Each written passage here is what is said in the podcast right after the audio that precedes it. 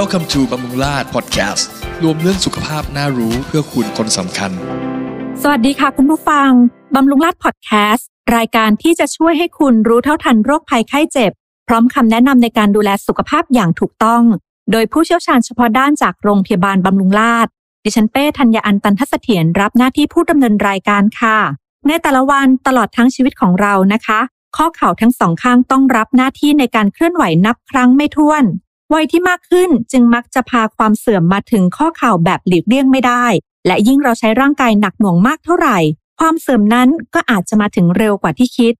วันนี้เราจะมาพูดคุยกันถึงสาเหตุ และสัญญาณของอาการข้อเข่าเสื่อม เพื่อให้คุณผู้ฟังได้รับมือกับอาการนี้ได้อย่างเหมาะสม กับรองศาสตราจารย์นายแพทย์สิทธิพรอรพิน แพทย์ผู้ชำนาญการด้านศัลยศาสตร์กระดูกและข้อ และข้อเทียม โรงพยาบาลบำรุงราษฎร์เราไปพบกับคุณหมอกันเลยค่ะ สวัสดีค่ะคุณหมอ สวัสดีครับ คุณหมอคะอาการที่บ่งบอกโรคข้อเข่าเสื่อม มีอาการยังไงบ้างคะ สิ่งแรกที่คนไข้ที่จะเป็นเริ่มแรกนะครับ คนไข้มักจะมีอาการตึงปวดบริเวณข้อพับเข่าค่ะข้อพับเข่าก็คืออยู่ด้านหลังนะครับ อยู่ด้านหลังเข่าจะมีอาการตึงปวดเริ่มแรกก่อนนะครับ ยังไม่ได้ปวดข้างในข้อจริง ๆ นะฮะค่ะ ต่อมาก็จะมาปวดบริเวณด้านใน และก็ด้านด้านข้างของเข่านะครับ จะเป็นด้านข้างด้านนอกหรือด้านในก็ได้ หรือบริเวณกระดูกสะบ้าหัวเข่านะครับ ที่จะปวดที่จะค่อยๆ เริ่มรุนแรงขึ้นเรื่อยๆ แล้วอาการปวดนี่ก็คือจะปวดเวลาเฉพาะเวลาใช้งานเท่านั้นนะครับค่ะถ้าถ้าอยู่นั่งนิ่งๆนะครับเฉยๆจะไม่ปวด แต่จะปวดอีกครั้งหนึ่งเวลาที่จะเริ่มขยับนะฮะซึ่งเป็นอาการข้อติดนะครับ หรือว่าถ้าสมมติว่าถ้าเริ่มเดินเนี่ยเดินราบเนี่ยจะไม่ค่อยปวดค่ะแต่อาจจะปวดมากขึ้นเวลาเดินขึ้นลงบันไดนะครับ บางครั้งก็จะมีเสียงกรอบแกรบในเข่า นะครับ ประการหนึ่งก็คืออาจจะมีเข่าบวม ถ้าสมมติเป็นมากขึ้นเนี่ยเข่าจะบวม แล้วก็ถ้าเราคลำดูแล้วก็จะทำได้อุณหภูมิอุ่นๆ ซึ่งอาการเข่าบวมเนี่ยจะเป็นบริเวณเหนือลูกสะบ้าหัวเข่านะครับ อาการข้อต่อไปก็คือว่าคนไข้เวลางอเหยียดเนี่ยจะไม่ได้เต็มที่ หมายถึงว่านั่งยองๆก็ไม่ได้นะครับ เหยียดก็ไม่สุดนะครับ ข้อสุดท้ายก็คือ อาจจะเห็นรูปร่างเข่าที่ผิดปกติไปนะครับ ซึ่งจะเป็นได้ทั้งสองรูปแบบ แบบที่ที่เราเห็นพบบ่อยก็คือ เข่าโก่งนะครับ เข่าโก่งเข้า หรือที่เห็นน้อยหน่อยก็คือเฉออกนะครับ ค่ะ แสดงว่าสัญญาณหรือว่าอาการที่บ่งบอกโรคข้อเข่าเสื่อมเนี่ยมีทั้งทางด้านของกายภาพที่เราสามารถมองได้ด้วยสายตาครับแล้วก็อีกส่วนหนึ่งคืออาการบาดเจ็บ หรือว่าที่เรียกว่าเป็นอาการเจ็บปวดที่เกิดขึ้นจากการเปลี่ยนอิริยาบถหรือว่าลักษณะของการเดิน การเดินขึ้นลงบันได คือถ้าเกิดเรามีการขยับเขยื่นร่างกายหรือว่าแม้แต่การนั่งนั่งพับเพียบนั่งยองๆ ถ้าเริ่มเจ็บเริ่มปวดแล้ว อันนี้คือเริ่มเรียกว่าเป็นสัญญาณแล้ว แสดงว่าถ้าเกิดอยู่เฉยๆไม่เป็น แต่ถ้าขยับเขยื่นแล้วเป็นอันเนี้ยต้องรีบมาปรึกษาคุณหมอแล้วใช่ไหมคะ ก็ไม่ต้องถึงกับรีบอะฮะเพียงแต่ว่าหมายถึงว่าให้สังเกตอาการไว้นะครับค่ะบางครั้งเดินขึ้นลงบันไดเนี่ยอาจจะต้องสังเกตว่าเดินขึ้นปวดไหมค่ะ เดินลงปวดไหมอ๋อแล้วตอนนี้ต้องเทียบอีกว่า ขึ้นกับลงเนี่ยอันไหนปวดมากกว่ากันค่ะเพราะมันจะบอกถึงตำแหน่งที่เป็นปัญหาด้วยนะครับอ๋อไม่ใช่เราถามเล่นๆ สนุกๆนะฮะค่ะถ้าขึ้นเนี่ยมันก็จะเป็นปัญหาข้อเสื่อมอีกบริเวณหนึ่งค่ะลงก็เป็นอีกบริเวณหนึ่งนะครับ แล้วข้อสำคัญก็คือว่าคนไข้จะเดินกระเพกถ้าปวดมากๆจะเดินกระเพกค่ะแล้วถ้าเข่าโกงมากๆ ถ้าเป็นข้างเดียวนะฮะขาข้างนั้นจะสั้นลงค่ะจะสั้นกว่าอีกข้างหนึ่งที่เข่าเข่าตรงๆนะฮะเพราะฉะนั้นจะเดินกระเพกแบบขาสั้นด้วยนะครับ สาเหตุล่ะคะ สาเหตุของโรคข้อเข่าเสื่อมนี่มีสาเหตุมาจากอะไรได้บ้างคะ สาเหตุอันแรกสุดก็คือเรื่องของน้ำหนักตัวนะครับค่ะน้ำหนักตัวตอนนี้เราจะพูดถึงเรื่องของเอ่อดัชนีมวลกาย หรือภาษาอังกฤษเราเรียกว่า BMI นะครับพวกนี้เราก็ถ้าเราคำนวณได้เนี่ยมันจะปกติจะไม่ไม่เกิน 25 นะครับ ถ้าเกิน 25 นี่หมายถึงว่าน้ำหนักเกินค่ะนะครับ ถ้าอ้วนนี่ก็คือจะเกิน 30 แต่ทีนี้เราเราคำนวณเล่นๆนะครับ สนุกสนุกอันนี้เราทุกคนคำนวณได้ ถ้าสามารถมีทราบส่วนสูงและน้ำหนักตัวนะครับ ก็คือเอาน้ำหนักตัวเป็นกิโลกรัมตั้งต้นนะฮะและหารด้วยส่วนสูงเป็นเมตรนะฮะซึ่งถ้าเราสูง 170 เซนก็คือ 1.7 เมตรนะฮะยกกำลังสองก็คือไปหารสองครั้งจากน้ำหนักตัวนะครับ อย่างยกตัวอย่างเช่น ถ้าเราน้ำหนัก 70 นะครับ แล้วก็สูง 170 เซนนะครับ ก็คือเอา 70 ซึ่งเป็นกิโลกรัมหารด้วย 1.7 ครั้งแรก แล้วไปหารอีก 1.7 นะฮะ เพราะฉะนั้นจะออกมาประมาณ 24 เศษเศษใกล้ๆ 25 เพราะฉะนั้นถือว่าถ้าคนสูง 170 เนี่ย น้ำหนักเต็มที่คือ 70 กิโล ไม่ควรเกิน ถ้าเกินกว่านั้นต้องลดลงนะครับ ต้องพยายามลดลงให้ได้นะครับ แต่ถ้ามากบางคนเนี่ยที่เราคนไข้ที่เราเจอเนี่ย ดัชนีมวลกายเนี่ยสี่สิบกว่านะ ถือว่าผิดปกติมาก อันนี้ต้องลดน้ำหนักนะฮะ และอันนี้เป็นสาเหตุเริ่มแรกก็คือน้ำหนักเกินน้ำหรือว่าอ้วนนะฮะ ประการที่สองก็คือตามวัย ถ้าเราพูดถึงความเสื่อมก็ต้องตามวัยนะครับ เพราะฉะนั้นคนที่เสื่อมเนี่ยถ้าเสื่อมจริง ๆ ตามธรรมชาติ มันก็ต้องอายุห้าสิบหกสิบขึ้นไปนะครับอย่างอายุยี่สิบมาบอกเสื่อม อันนี้เสื่อมจากสาเหตุอื่น ไม่ใช่ตามวัยนะครับประการที่สามต่อไปก็คือว่าการใช้เข่ามากมาก่อนนะครับ คนสมัยก่อนต้องลุกๆนั่งๆทำอะไรที่พื้นนะฮะลุกนั่งลุกนั่งลุกนั่งตลอดเวลา เพราะฉะนั้นมันใช้เข่าเยอะนะครับ น้ำหนักที่ลุกขึ้นลุกลงเนี่ย ใช้เข่าเยอะ เพราะฉะนั้นก็ทำให้เข่ามีปัญหาได้ เวลาที่เราแก่ตัวลงนะครับประการที่สามก็คือการได้รับอุบัติเหตุมาก่อนนะฮะเช่นว่าสมัยอายุน้อยๆได้รับอุบัติเหตุ แล้วก็มีปัญหาตกเข่ามาก่อน หรือเล่นกีฬา เช่นเข่าบวมมาก่อนแล้วรักษาหายไปแล้วพอทออายุมากๆก็เข่าก็เสื่อมนะครับ อันนี้ถือว่าเป็นไม่ใช่เสื่อมตามวัยนะ อันนี้เป็นเขาเรียกว่าทุติยภูมิก็คือว่ามีสาเหตุนำมาก่อนนะครับ ต่อไปก็เป็นโรคเข่าเสื่อมที่มาจากสาเหตุเข่าอักเสบมาก่อน เช่น บางคนอาจจะเป็นข้อรูมาทอย เป็นเกาอะไรพวกนี้นะแล้วก็มีเข่าเสื่อมตามมาทีหลัง หรือติดเชื้อตามมาก่อน แล้วก็เป็นเข่าเสื่อมนะครับ อันนี้ก็เป็นเป็นสาเหตุคร่าวๆนะครับ แต่ว่าข้อสำคัญถ้าเป็นเข่าเสื่อมจริงๆเราก็ถือว่าต้องตามวัยตามอายุ แล้วก็อาจจะไม่มีสาเหตุอย่างที่ที่กล่าวมา ก็คือไม่มีสาเหตุจากอุบัติเหตุหรืออะไรมาก่อนนะฮะก็คือพออายุมากเขาก็เริ่มเสื่อม แล้วก็มักจะเป็น สองข้างพร้อมๆกัน แต่ว่าอาการปวดปวดทีละข้างนะฮะไม่ปวดสองข้างพร้อมกันนะครับคุณหมอคะแล้วเรื่องของกรรมพันธุ์นี่มีส่วนด้วยไหมคะ กรรมพันธุ์น่าจะมีส่วนของโดยโดยตรงนั้นไม่น่ามีครับแต่ว่ากรรมพันธุ์เช่าอ้วนมาอ้วนทั้งครอบครัวอย่างเงี้ยค่ะมันก็อาจจะอาจจะเป็นสาเหตุได้นะครับค่ะ ทีนี้ค่ะเรื่องของโรคข้อเข่าเสื่อมค่ะ สามารถรักษาให้หายขาดได้หรือเปล่าคะคุณหมอ ถ้าพูดแบบตรงๆนะครับ ก็คือไม่หายขาดค่ะมีแต่จะแย่ลงค่ะ แต่ตอนนี้วิธีการหลักการรักษาถ้าเป็นปกติก็คือว่าเราจะไปชะลอความเสื่อมนะครับการรักษาคือการชะลอความเสื่อมค่ะนะครับ เหมือนกับถ้าผมจะถามว่าเวลาที่เราแก่ตัวลงเนี่ยก็คือเสื่อมใช่ไหมครับ เรารักษาหายได้ไหม จะให้เป็นหนุ่มสาวได้ไหมนะครับ อันนี้ต้องเข้าใจว่าตรงนี้ แต่เสื่อมแล้วถ้าพูดจริงๆว่าเข่าเสื่อมแล้วมีอาการหรือเปล่า ถ้าไม่มีอาการเลย เห็นแต่เอ็กซเรย์ว่ามันเสื่อมเราก็ไม่ต้องไปกังวลอะไรนะครับ เหมือนกับคนที่แก่ตัวลงแต่ไม่มีโรคก็ไม่ต้องกังวลว่าตัวเองแก่ ใช่ไหมครับ เพราะฉะนั้นไม่ต้องตกใจนะครับ อย่างนี้วิธีการในการรักษาล่ะคะ เราจะมีวิธีการในการรักษาแบบไหนบ้างคะคุณหมอ ถ้ามาพบหมอและหมอวินิจฉัยว่าเนี่ยอาการปวดเข่าเนี่ยมาจากสาเหตุเข่าเสื่อม เพราะฉะนั้นวิธีการรักษาก็มีอยู่สามประการใหญ่ ๆ นะครับ ประการที่หนึ่งคือเรื่องน้ำหนักตัวนะอันนี้ถือว่าเป็นการรักษาที่สำคัญที่สุดเลยนะฮะ ถ้าโดยเฉพาะถ้าในเราเจอในคนที่สูงอายุ แล้วก็มีน้ำหนักตัวมากเนี่ย อันนี้จะต้องให้ลดน้ำหนัก ต้องลดน้ำหนักครับ ประการที่สองคือใช้ให้ถูกวิธีนะครับ ใช้ให้ถูกวิธี เพราะบางคนเนี่ยวันดีคืนดีเกิดไปใช้มากกว่าปกติ ที่ควรจะใช้นะฮะก็เลยทำให้ปวดมากขึ้น เพราะฉะนั้นก็ต้องลดระดับแล้วก็ใช้ให้ถูกวิธี บางคนขึ้นลงบันไดวันหนึ่งหลาย ๆ ครั้งนะฮะบางคนอาศัยอยู่ห้องแถว ไปนอนอยู่ชั้นห้าอย่างเงี้ยก็ต้องขยับลงมานอนชั้นสองนะครับ อันนี้ก็เป็นวิธีการที่เราต้องต้องปรับตัว ก็คือใช้ให้ถูกวิธี แล้วก็ต้องระวังนะครับ แล้วก็อย่าไปออกกายบริหารที่ผิดปกติ เดี๋ยวนี้ก็มีอ่านการออกทำสควอตติ้งกันเยอะนะครับเพราะพวกนี้จะทำให้ปวดเข่าได้ง่ายเลยนะครับ ประการที่สามก็คือการออกกำลังกายเฉพาะที่นะฮะการออกกำลังกายเฉพาะที่คือกล้ามเนื้อที่อยู่ที่สำคัญต่อเข่าก็คือกล้ามเนื้อต้นขา ทั้งด้านหน้าและด้านหลัง ซึ่งเราเรียกว่า quadriceps กับ hamstring นะฮะเป็นสองอันนี้ที่เราต้องบริหารนะครับ อันนี้ก็เป็นสามประการใหญ่ ๆ นะครับ ที่ในเรื่องของการรักษาดูแลนะครับค่ะ อันนี้คือเรียกว่าเป็นการรักษาดูแลแบบชนิดที่ว่าไม่ต้องพึ่งยาหรือว่าพึ่งในเรื่องของการผ่าตัดครับคุณหมอคะนอกจากในเรื่องของการปรับเปลี่ยนพฤติกรรมต่างๆ ค่ะ ดังที่คุณหมอแนะนำมาแล้ว ไม่ว่าจะเป็นเรื่องของถ้าใครมีน้ำหนักตัวที่มาก ก็พยายามลดในเรื่องของน้ำหนักตัวกัน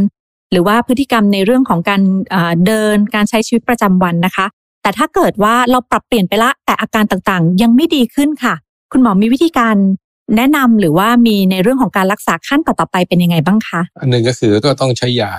ค่ะต้องใช้ยาช่วยนะครับ ไม่ให้คนไข้ทรมาน เช่นว่าถ้าสมมติเข่าบวม แล้วก็คลำได้อุ่นๆแสดงว่ามันอักเสบนะครับ คือบวมนี่จะมีสองแบบก็คือ อุ่นหรือไม่อุ่น ถ้าอุ่นเนี่ยแสดงว่ามันมีอักเสบร่วมด้วย น้ำมันจะเยอะนะฮะมันจะบวมแล้วทำให้เข่าตึง เพราะฉะนั้นอันนี้เราต้องกินยาต้องรับทานยาแก้เสบด้วยนะครับก็ต้องต้องตัดสินใจให้ดีว่าคนไข้เนี่ยสามารถรับยาแก้เสบได้ไหม เพราะว่าอาจจะมีปัญหาแทรกซ้อนได้บ้างนะครับ ทางกระเพาะทางไตทางหัวใจอะไรพวกนี้นะครับ อันนี้แพทย์ก็จะเป็นคนตัดสินใจนะครับ ก็ทานยาแก้เสบแต่ถ้าสมมติว่าคนไข้มีเข่าบวมเฉยๆแต่ว่าเข่าไม่อุ่นนะ ก็ทานยาแก้ปวดธรรมดา ก็จะไม่เสี่ยงนะฮะยาแก้ปวดธรรมดา เช่นอาจจะเป็นเป็นพวกพาราเซตามอลอะไรพวกนี้นะครับ ไม่ต้องไปกินยาแก้อักเสบนะครับ มันก็จะทำให้เสี่ยงน้อยลงนะครับ แล้วก็ขั้นต่อไปคือว่าถ้าเราเอ็กซเรย์แล้ว หรือทำ MRI แล้ว การเสื่อมของหรือการเสียหายของผิวข้อเนี่ยไม่ได้มากมาย ก็คือว่าอยู่ในระยะแรกๆเนี่ยเราอาจจะกินรับทานยาอาหารเสริมได้ เช่น พวกกลูโคซามีนนะครับ แล้วก็ คอนโดรอยตินซัลเฟตนะครับแต่ส่วนมากที่ทานกันเนี่ยจะทานค่อนข้างจะไปทานตัวเดียวนะฮะที่เห็นนะครับ แต่บางอย่างเราจะเห็นว่ามันมีส่วนประกอบ 2 ตัวอยู่ในนั้นที่ถูกต้องต้องสองตัวนะครับ ไม่ใช่ทุกตัวเดียวนะครับ ถ้าทานกลูโคซามีนอย่างเดียว มันก็เหมือนกับทานได้ครึ่งเดียว อีกตัวหนึ่งไม่ได้ทานนะครับยาอีกตัวหนึ่งไม่ได้ทาน เพราะอันนี้เป็นส่วนประกอบของผิวข้อและน้ำในข้อนะฮะที่สมบูรณ์ที่สุดนะครับ เพราะฉะนั้นเวลาทานต้องทานทั้งสองตัวนะฮะเพราะฉะนั้นเราต้องดูฉลากให้ดีว่า มีสองตัวนี้ประกอบกันไหมนะครับ แต่ว่าราคามันจะแพงกว่าตัวเดียวนะครับ ส่วนมากที่เราเห็นตัวเดียวเนี่ยก็จะเป็นกลูโคซามีนนะครับ เพราะฉะนั้นเราต้องไปดูว่ามีกลูโคซามีนกับคอนโดรอยตินซัลเฟตร่วมด้วยไหมนะครับ อันนี้เราก็ทานทานเป็นประจำนะฮะทานวันละครั้งอาจจะเป็นในรูปของแคปซูลหรือในรูปของซาเช่หรือผงละลายน้ำนะครับ ก็แล้วแต่ว่าเราสะดวกแบบไหนนะครับ ก็ทานไป แต่ ถ้าพูดตรงๆก็คือไม่รับประกันว่ามันจะได้ผลขนาดไหนนะครับ เพราะว่าเท่าที่ผ่านมาก็ยังไม่มีการศึกษาชัดเจนว่าอันนี้มีประโยชน์จริง ๆ นะครับ อันนี้เนี่ยเราควรที่จะทานก่อนที่เราจะมีอาการหรือว่ามีอาการแล้วทานคะคุณจะมีอาการก่อนจะทานครับพวกที่เริ่มเป็นในระยะแรกๆอะครับค่ะแล้วก็ถ้าเราจะทานอาหารต้องการที่จะช่วยเหลือก็ต้องทาน ไม่ใช่อยู่ดีๆแล้วไปทานเนี่ยผมว่ามันเสียเงินเปล่า ค่ะๆนะครับแล้วก็นอกจากการใช้ยาในการบรรเทาอาการปวด หรือว่าลดการอักเสบแล้วนะคะ เรื่องของการทายาจำเป็นไหมคะ ก็ช่วยได้ครับช่วยได้ช่วยได้ในบางกรณีที่เจ็บปวดไม่มากนะครับ เราก็ใช้เป็นยาทาภายนอกก็ได้ หรือใช้ความอุ่นนะเราใช้น้ำอุ่นนะค่ะไม่ใช่ใช้น้ำเย็นนะเราใช้น้ำอุ่น ถ้าสมมติโดยเฉพาะถ้าเข่าบวมแล้วอุ่นๆเนี่ยเราจะใช้น้ำอุ่นแทนนะอย่าไปใช้น้ำเย็นนะเพราะความอุ่นเนี่ยมันจะช่วยลดการอักเสบได้ครับ ก็ใช้น้ำอุ่นประคบประคบก่อนพอประคบเสร็จ เช็ดให้แห้งแล้วก็ทายามัค่ะก็จะทำให้การดูดซึมของยาที่ทานเนี่ยดีขึ้นค่ะนะครับ ทั้งหมดทั้งปวง ถ้าเกิดยังไม่ดีขึ้นอีกล่ะคะคุณหมอ ไม่ดีขึ้นก็ต้องไปอีกขั้นหนึ่งนะครับ อันนี้เป็นขั้นที่เรียกว่ามันจะต้องเข้าไปต้องแทงเข็มเข้าไปในข้อเป็นอะไรพวกนั้นนะครับ ต้องฉีดยาอะไรพวกนี้การฉีดยาก็มีอยู่สามแบบใหญ่ๆนะครับ ที่ผ่านมาสมัยก่อนนี้เราก็จะฉีดพวกสเตียรอยด์นะครับ เข้าไปเพื่อบรรเทา แต่พวกนี้มันเหมือนดาบสองคมนะครับ อันหนึ่งทำให้ลดการอักเสบอีกอันหนึ่งทำให้ข้อถูกเสียหาย เพราะฉะนั้นแพทย์ที่จะใช้ต้องตัดสินใจให้ดีนะครับ ในเรื่องนั้น เราต้องอธิบายให้เข้าใจ ไม่ฉะนั้นคนไข้จะติดยาพวกนี้ว่าฉีดเข้าไปแล้วได้ผลก็จะมาขอฉีดบ่อยๆ แต่มันจะทำให้เกิดปัญหาเพราะว่าพอฉีดแล้วมันดีขึ้นคนไข้ก็ไปใช้ชีวิตเหมือนปกติ เพราะฉะนั้นข้อมันก็จะเสียหายขึ้นไปอีกใช่ไหมอีกระดับหนึ่ง เพราะฉะนั้นเราจะฉีดไม่มากในเรื่องของสเตียรอยนะครับ อันที่สองที่จะฉีดก็คือเป็นพวกน้ำไขข้อเทียม นะครับ น้ำไข่ข้อเทียมก็เป็นน้ำที่เข้าไปช่วยเสริม เสริมให้มันมีการเคลื่อนไหวได้ดีขึ้นนะครับ แต่เราฉีดมากไม่ได้ มันจะมีสองแบบก็คือฉีดสามหรือห้าครั้งครั้งละสัปดาห์นะครับเพราะเราจะฉีดทีเดียวไม่ได้ เพราะฉีดเข้าไปเยอะๆเนี่ยทำให้คนไข้ปวดข้อได้นะฮะเพราะฉะนั้นต้องฉีดทีละนิดๆนะครับ เพราะน้ำในข้อของเราเนี่ยมันมีน้อยมาก เราไม่มีการว่าขาดน้ำในข้อนะ มีแต่น้ำเกินนะฮะ แต่เราจะเห็นว่าคนไข้ส่วนใหญ่เนี่ยมักจะบอกว่าน้ำในข้อมันขาดไปบอกไม่จริง น้ำในข้อนี่มันมีอยู่แค่หนึ่งถึงสองมิลลิลิตร เท่านั้นนะครับ นิดเดียว แต่ว่ามันเป็นน้ำในข้อที่มีมีคุณสมบัติยอดเยี่ยมที่สุดนะครับ สามารถที่จะหล่อลื่นอะไรให้ได้ดีมากที่สุดนะผลิตยังไงก็ไม่มีทางเทียบได้นะครับ มันมีแค่หนึ่งถึงสอง ml เท่านั้นเองเพราะฉะนั้นถ้าเราฉีดเข้าไปเยอะๆคนไข้จะปวดเขา่าเพราะฉะนั้นต้องฉีดทีละนิดทีละนิดทีละนิดให้ข้อมันปรับตัวนะครับ ฉีดสามสัปดาห์สัปดาห์ละเข็ม หรือไม่ก็ห้าสัปดาห์แล้วแต่แล้วแต่บริษัทนะครับบางสับบางบริษัทก็ฉีดห้าเข็มอะไรพวกนี้ แต่น้ำพวกนี้มันเป็นน้ำที่ผลิตขึ้นมาเพราะฉะนั้นจะถูกข้อทำลาย มันจะใช้ได้ประมาณหกเดือนเท่านั้นเอง แต่นี้การฉีดเนี่ยถ้าเราไม่ระวังเนี่ยก็จะทำให้ทำให้เขาติดเชื้อได้นะครับ เพราะฉะนั้นการฉีดต้องใช้กระบวนการที่สะอาดพอเพียงนะฮะเพราะเราฉีดเข้าไปในข้อ ต้องสะอาดต้องสะอาดมากด้วยนะครับ ไม่ใช่แค่ทาแอลกอฮอล์แล้วก็ปักเข็มเข้าไปไม่ใช่นะครับ ค่ะ ก็จะต้องได้รับการรักษาจากแพทย์ผู้เชี่ยวชาญจริง ๆ นะครัคะบแล้วก็มีการปรึกษาร่วมกันด้วยแล้อันที่สามก็คือตอนนี้ก็กำลังกำลังเรียกว่ากำลังฮิตมากนะฮะขออนุญาตใช้คำคำภาษาอังกฤษนะฮะคือเริ่มมีคนรู้จักเยอะแล้วก็มาถามเยอะก็คือฉีดพวกเกล็ดเลือดเข้มข้นเข้าไปในร่างกายนะครับ ก็คือดูดเลือดของคนไข้ออกมา แล้วมาปั่น ปั่นเพื่อให้ได้เกล็ดเลือดที่มันมันเช็คเข้มข้น แล้วก็ฉีดกลับเข้าไปในคนไข้คนเดิมนะครับ ฉีดเข้าไปในข้อนะฮะแล้วก็พวกเกล็ดเลือดมันจะสามารถที่จะกระตุ้นทำให้มีการสร้างเซลล์มีการอะไรมากขึ้นนะครับ แต่ว่าอันนี้ก็ไม่ยืนยันว่าจะได้ผลนะฮะแต่ว่าโดยทฤษฎีแล้วน่าจะดี แต่ว่าในความเห็นส่วนตัวผมเนี่ย ผมว่าถ้าเป็นข้อที่ไม่รับน้ำหนักเนี่ย มันน่าจะได้ผลดี เช่นมีข้อเสื่อมที่ข้อไหล่ข้อศอกหรือเอ็นอักเสบ พวกนี้จะฉีดพวกนี้จะได้ผลดี แต่ข้อตะโพกกับข้อเข่าเนี่ย ผมว่ามันยังก้ากึ่งนะครับ เพราะว่ามันมีน้ำหนักกดอยู่ไอ้เซลล์พวกนี้มันสร้างมันสร้างช้ามาก เซลล์ที่ใหม่ ๆ มันสร้างช้า เพราะฉะนั้นพอเราสร้างขึ้นมาเราไปเดินไปอะไรพวกนี้มันก็อาจจะถูกทำลายไปนะครับ มันอาจจะทำไม่ไม่ทันนะครับ อันนี้ก็เป็นที่กำลังนิยมกันเขาเรียกว่า PRP นะฮะ platelet rich plasma ค่ะ นอกจากนี้แล้วถ้าเกิดว่า ผู้ป่วยบางท่านเนี่ยบอกว่าไม่ไหวแล้วจริง ๆ อยากจะกลับมาใช้คุณภาพชีวิตให้ได้ดีเหมือนเดิมก็อาจจะต้องปรึกษาคุณหมอเรื่องของการผ่าตัดเพิ่มเติมก็ใช่ครับ อันนี้ถือว่าเป็นขั้นตอนสุดท้ายเลยใช่ไหมคะ เราก็ต้องดูเป็นระยะระยะไปจนกระทั่งเหมาะสมนะครับ ว่าคนไข้สมควรที่จะผ่าตัดคือรักษาปกติไม่ได้แล้วนะครับ ไม่ได้ผลแล้วคนไข้ก็คล้ายๆว่าทนทรมาน ปวดทำไงก็ไม่ดีขึ้น แล้วก็คุณภาพสำคัญคือคุณคุณภาพชีวิตนะครับ คุณภาพชีวิตเนี่ยมันมันลดลงไปอย่างมากอย่างมากมายนะลูกหลานจะพาจะไปเที่ยวไหนก็ไม่ยอมไป ไปไหนก็เดินไม่ไหวต้องนั่งรถเข็น แล้วก็ยิ่งถ้าถ้าเป็นอยู่ในสภาพอย่างนี้เนี่ยสุขภาพของคนไข้โดยรวมจะยิ่งแย่ลง เพราะว่าไม่ได้บริหารเพราะฉะนั้นหัวใจจะแย่ลงใช่ไหมฮะเพราะว่าไม่ได้เดินไม่ได้อะไร เดินก็ปวดอะไรพวกนี้เราก็ต้องพิจารณาถึงการเปลี่ยนเขา แต่ในนี้การเปลี่ยนเขามันก็มันดี แต่ว่าก็มีความเสี่ยง การผ่าตัดทุกอย่างมีความเสี่ยงนะครับ เพราะฉะนั้นก็ต้องตัดสินใจว่าให้ดีแล้วก็ต่อไปอีกสเต็ปก็การคือการผ่าตัดเปลี่ยนเขา ถ้าผ่าตัดได้ผลดีเนี่ยคนไข้จะอาการปวดจะหายไปเกือบร้อยเปอร์เซ็นหรือร้อยเปอร์เซ็นต์นะครับคนไข้จะกลับมาเดินเถิดได้ดีขึ้นเยอะเลยนะครับ อาจารย์ค่ะแล้วที่นี้ค่ะทำยังไงเราถึงจะไม่กลับมาเป็นซ้ำอีกคะพวกนี้มันเออก็คือถึงบอกว่าต้องดูแลตัวเองนะฮะค่ะโดยเฉพาะแรกๆเนี่ย ผมจะบอกเรียนให้ทราบว่า คนที่ปวดเข่าแรก ๆ เนี่ยมันจะปวดแป๊บเดียวหายค่ะนะครับ หายเพราะว่าบางทีเราไปทำอะไรที่มันเกินเกินไป แล้วพอเรามาใช้ชีวิตปกติ มันก็หายได้ ร่างกายมันเยียวยาได้นะครับมันก็หายได้ อาการหายนะครับ เสร็จแล้วพอขั้นต่อไปมันอาจจะเป็นปีๆปวดขึ้นมาอีกแล้วตอนนี้ระยะมันจะยืดยาวกว่าจะการปวดก็จะหาย มันจะเป็นอย่างเงี้ยแล้วมันจะมาถี่ขึ้นถี่ขึ้นถี่ขึ้นเรื่อยๆนะครับ ถ้าเราไม่ระวังและไม่ดูแลตัวเองดีๆ ปล่อยให้ตัวเองอ้วนขึ้นเรื่อยๆ น้ำหนักตัวเพิ่มขึ้นมากขึ้นเรื่อยๆ แล้วก็พออย่างที่บอกก็คือว่าไม่บริหารเข่าใช่ไหมพอหายก็ไม่บริหารเลิกบริหาร เพราะฉะนั้นพวกนี้ก็เลยทำให้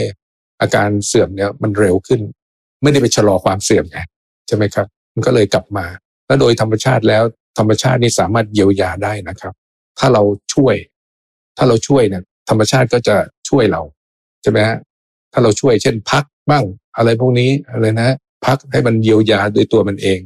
ไม่ใช่มันมัน ไม่ใช่ว่ามันเยียวยาไม่ได้นะมันสามารถสร้างผิวข้อขึ้นมาได้ แต่เราต้องช่วย แต่ถ้าเราจะไม่ช่วยเลยจะปล่อยให้ธรรมชาติทำฝ่ายเดียวเนี่ยอาจจะไม่สำเร็จค่ะ อาจารย์คะและเรื่องของการออกกำลังกายล่ะคะอาจารย์มีข้อแนะนำไหมคะสำหรับการออกกำลังกายที่จะช่วยชะลอในเรื่องของการเกิดข้อเข่าเสื่อม แล้วก็อีกหนึ่งเรื่องก็คือ คนที่เป็นแล้ว ควรจะออกกำลังกายแบบไหนอะคะคือมีแบบเหมือนก่อนเป็นกับหลังเป็นอะไรแบบเนี้ยค่ะคุณหมอคือถ้าคนที่ไม่มีอาการเลยก็ ก็ออกกำลังกายไปตามปกติ ปกติได้เลยแต่ว่าผมไม่ค่อยเห็นด้วยในในปัจจุบันที่มักจะมีสคริปต์ออกมาเยอะในเรื่องของ squatting exercise นะฮะค่ะแล้วยังแถมแบกน้ำหนักเข้าไปอีกนะยกแล้วก็งอเขา่ายกแล้วก็งอเขา่าไอ้นี่ค่ะทำลายข้อเต็มที่เลยนะครับค่ะอย่างบางคนบอกอยากจะลดเซลลูไลท์ค่ะคุณหมอ ก็ต้องไปไปท่าอื่น เป็นท่าอื่นนะคะใช่มันมีค่ะท่าอื่นที่ทำได้ค่ะแต่บางส่วนบางคนก็บอกว่าแหมมันไม่หนักพออ่าชอบหนักๆใช่ไหมให้มันเกิดขึ้นเร็วค่ะๆก็เหมือนกับเราจะไปเชียงใหม่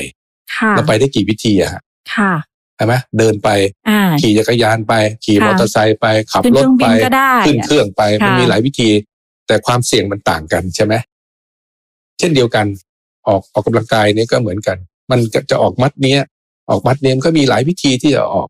ค่ะให้ถูกวิธีโดยความเสี่ยงไม่มากความเสี่ยงหรือไม่มีความเสี่ยง อันนี้ต้องปรึกษาผู้เชี่ยวชาญที่เขาจะจะบอกได้นะครับค่ะไม่งั้นไม่ใช่เราไปเราไปถึงก็ไปให้เขาสอนเขาก็จะสอนวิธีที่จะทำให้มันโตเร็วๆแข็งเร็วค่ะๆพวกนี้เสี่ยงมากค่ะ แล้วก็อาจจะต้องมาหาหมอกระดูกเพราะความปวดใช่ไหมฮะเพราะว่าเร่งเกินทำเกินไป หนักเกินไปใช่ไหมครับค่ะเหมือนกับทำไอ้ท่ายกน้ำหนักแล้วทำท่าคอสควอตเนี่ยไอ้ควอดิเซปเนี่ยมันมันแข็งแรงขึ้นมากมายไม่เถียงเลย แต่ว่ามันเสี่ยงมาก แล้วมันอาจจะทำลายเข่าด้วยในอนาคต ตอนนี้เรายังไม่ทราบ แต่ในอนาคตเนี่ยอาจจะมีปัญหานะครับ เพราะฉะนั้นเราต้องเลือกการบริหารที่ที่ได้ผลปานกลางและไม่เสี่ยงค่ะอันนั้นถึงจะปลอดภัยค่ะอีกระดับหนึงก็คือปวดเข่าแต่จะบริหารยังไงใช่ไหมครับค่ะเราจะบริหารร่างกายบริหารหัวใจบริหารปอดยังไง บริหารในน้ำเราอาจจะไปบริหารในน้ำไปเดินในน้ำนะฮะการเดินในน้ำเนี่ยจะทำให้น้ำหนักตัวอย่างสมมติน้ำหนักตัวร้อยกิโลเนี่ยถ้าเราไปค่ะอยู่ในน้ำน้ำหนักประมาณ ประมาณหน้าอกอย่างนี้นะครับไปเดินในน้ำไม่ใช่แค่ครึ่งเข่านะน้ำมันจะรับน้ำหนักเราไปเจ็ดสิบเปอร์เซ็นค่ะเพราะฉะนั้นถ้าน้ำหนักตัวร้อยในน้ำเนี่ยประมาณสามสิบกิโลเท่านั้นเอง เพราะฉะนั้นเราสามารถบริหารในน้ำได้นะไปเดินเพื่อบริหารหัวใจ ในขณะที่เราปวดเขา่าเพราะฉะนั้นเราจะไม่ค่อยปวดเข่า นะครับนั้นถ้าไปเดินบริหารในน้ำเนี่ย เราจะสามารถบริหารไอ้ตัวหัวใจได้นะครับ แต่มันมีแต่นะครับก็คือว่าไม่ใช่ร้อยเปอร์เซ็นค่ะอย่าไปบริหารในน้ำร้อยเปอร์เซ็นนะครับ ถ้าในบริหารในน้ำร้อยเปอร์เซ็นเนี่ยสิ่งหนึ่งที่เราจะขาดไปคือ น้ำหนักกดที่เราตัวเรา เพราะน้ำหนักน้ำมันรับอยู่ค่ะนั้นกระดูกจะบางอืมนี่คือข้อเสีย มีข้อดีก็ต้องมีข้อเสียทุกอย่างในโลกนี้นะครับ ค่ะ เพราะฉะนั้นถ้าใครพอได้ยินไปก็ไปบริหารในน้ำ โอเค สามารถหัวใจแข็งแรงขึ้นอะไรแข็งแรงขึ้น แต่กระดูกบางค่ะเพราะมันมีตัวที่จะกดไง ธรรมชาติเราถ้ามีแรงกดมีอะไรพวกนี้น้ำหนักกระดูกเขาจะสร้างกระดูกให้มันแข็งแรง อันนี้คือธรรมชาติเห็นไหมธรรมความฉลาดของธรรมชาติ มันต้องห้าสิบห้าสิบค่ะ เพราะฉะนั้นถ้าเราเราอยากจะบริหารก็คือบนบกสักห้าสิบเปอร์เซ็นในน้ำห้าสิบเปอร์เซ็นเราก็สามารถทำได้ใช่ไหมครับ แล้วก็บริหารในน้ำเนี่ยมันก็จะมีประโยชน์อย่างนั้นอย่างหนึ่งก็คือว่าเนื่องจากน้ำมันเป็นแรงต้านเพ ราะฉะนั้นกล้ามเนื้อเนี่ยมันจะแข็งแรงขึ้นประมาณสี่สิบเปอร์เซ็นถูกไหมครับ แต่ว่าถ้าบนบกนี่มันไม่มีมันมีแต่ลมเท่านั้นต้านต้านเราอากาศต้านเรา แต่ในน้ำมันจะมีน้ำหนักน้ำที่นอนต้านเข่าเราไอ้น้ำหนักจากไอ้ตัวไอ้ตัวกล้ามเนื้อมันจะแข็งแรงขึ้น เพราะฉะนั้นก็ต้องครึ่งครึ่งๆนะครับ อย่าไปอย่างใดอย่างหนึ่งอย่างนั้นนะค่ะ เพราะฉะนั้นเรื่องของการออกกำลังกายก็ต้องดูความ balance ด้วย ใช่ครับหลายๆคนค่ะ โดยเฉพาะอย่างยิ่งกีฬาตอนนี้ยอดฮิตเลยค่ะ เรื่องของการวิ่งค่ะ คุณหมอ อย่างบางคนบอกว่า ตอนเนี้ยไม่เป็นอะไรก็หูยตะบี้ตะบันวิ่งเยอะมาก อาจจะแบบลงเป็น half marathon เป็นมาราธอนอะไรแบบเนี้ยค่ะ มันจะมีความเสี่ยงที่จะทำให้ข้อเข่าเสื่อมเร็วขึ้นไหมคะมีแน่นอนครับ เราไม่ทราบระดับความสามารถของเราเองนะค่ะทุกคนไม่ทราบหรอกครับจนกว่าจะมีปัญหาใช่ไหมฮะอย่างบางคนมันเป็นอะไร มันเป็นอะไรที่มัน